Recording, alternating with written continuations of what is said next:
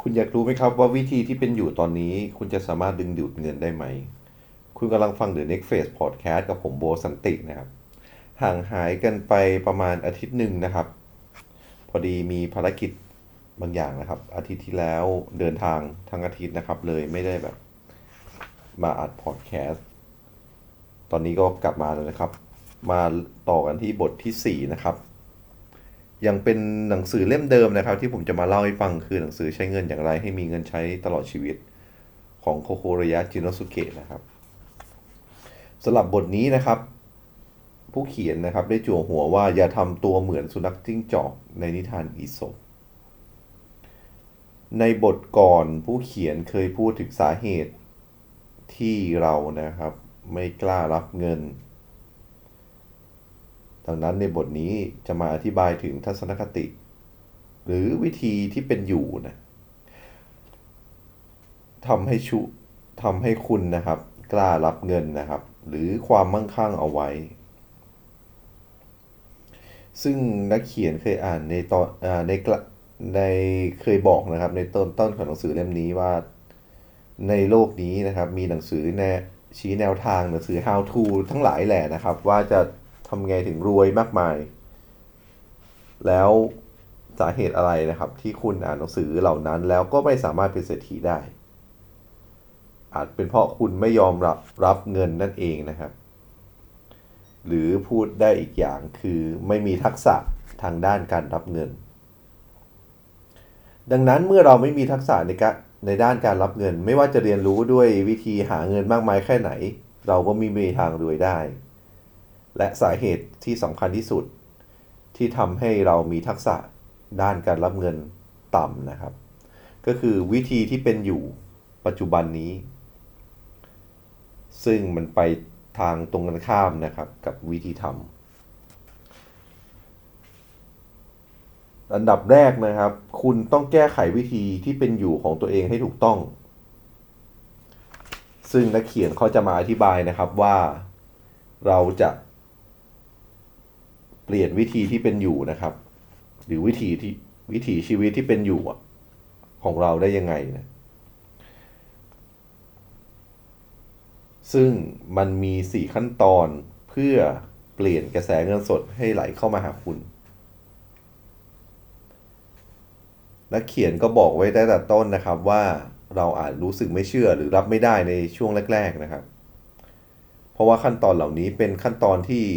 อยู่นอกกรอบ สามัญสำนึกของคนทั่วไป และการที่เราจะดึงตัวเองให้ออกจากการออกจากความเชื่อฝังรากนั้น ก็ค่อนข้างยาก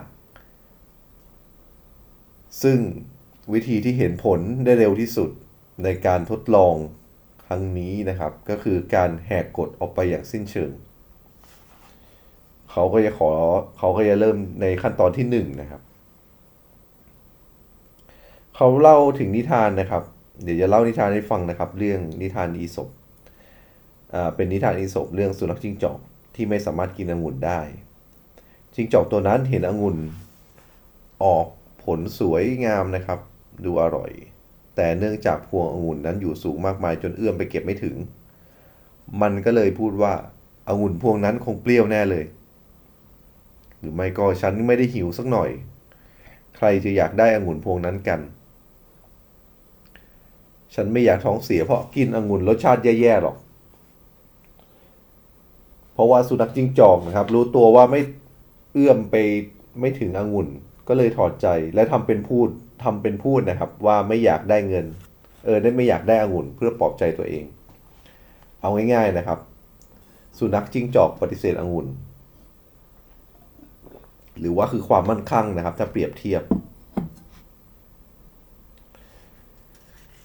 แต่ถึงอย่างไรก็ตามนะครับ นักเขียนเชื่อว่าถ้ามองดีๆ ก็อาจจะเจอบันไดอยู่ตรงไหนสักแห่งเพื่อใช้ปีนขึ้นไปเก็บองุ่นได้ แต่สุนัขจิ้งจอกกลับรีบตัดสินใจจนลืมนึกถึงขั้นบันได หรืออาจคิดว่าการใช้บันไดเป็นเรื่องขี้โกงนะครับ เลยไม่ยอมใช้ ดังนั้นเรามาลองพิจารณาดูนะครับ ว่าบางครั้งบางคราว เราก็มีพฤติกรรมแบบสุนัขจิ้งจอกในนิทานเรื่องนี้เหมือนกัน เราชอบใช้เงิน เราอยากได้เงิน แต่พอเห็นเศรษฐีที่มีเงินมากมายบางครั้งก็อดไม่พอใจไม่ได้ ก็เหมือนกับการที่เราอยากเป็นคนที่ชื่นชอบของคนอื่น แต่พอเห็นคนอื่นโดดเด่นเป็นที่รักของคนมากมาย เรากลับเบือนหน้าหนี เหมือนอิจฉาเขานั่นแหละครับ ไม่อยากเห็นไม่อยากมอง ซึ่งสาเหตุที่เราทำพฤติกรรมเหล่านั้น ก็เพราะความรู้สึกอิจฉานะครับ แล้วก็น้อยใจ ซึ่งมีคนจำนวนมากนะครับที่เห็นเศรษฐีแล้วพูดในลักษณะเดียวกับสุนัขจิ้งจอกในนิทานอีสปเรื่องนี้ อย่างเช่น คงแอบทำเรื่องไม่ดีอยู่สินะถึงได้รวย การมีเงินเยอะไม่ได้แปลไม่ได้แปลว่าจะมีความสุขเสมอไปหรอก ต้องเป็นคนนิสัยไม่ดีแน่ ๆ คงไม่มีใครชอบเขาหรอก ทั้งๆทที่เราอยากได้อยากเป็นนะครับ แต่แทนที่จะอ้าแขนรับมันไว้มองหรือชื่นชม แต่คนส่วนใหญ่กลับเลือกที่จะเบือนหน้าหนีจากสิ่งที่เองปรารถนา ก็ไม่ต่างอะไรกับสุนัขจิ้งจอกในนิทานนะครับ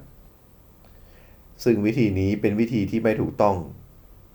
และเป็นสาเหตุที่ทำเงินไม่เท่ามาหาคุณ ลองทบทวนดูนะครับว่าคุณยังเป็นนิสัยแบบนี้อยู่หรือเปล่า ถ้ายังเป็นนิสัยแบบนี้นะครับ ความมั่งคั่งหรือเงินก็คงไม่เข้าหาคุณเป็นแน่นอนนะครับ ตามที่นักเขียนบอกไว้ ลองดูนะครับ เป็นขั้นตอนแรกที่คุณจะปรับทัศนคติทางด้านการเงินของคุณได้ แล้วก็เปลี่ยนวิถีชีวิตที่เป็นอยู่ของคุณณปัจจุบันนี้ ให้ความมั่งคั่งเข้ามาหาคุณ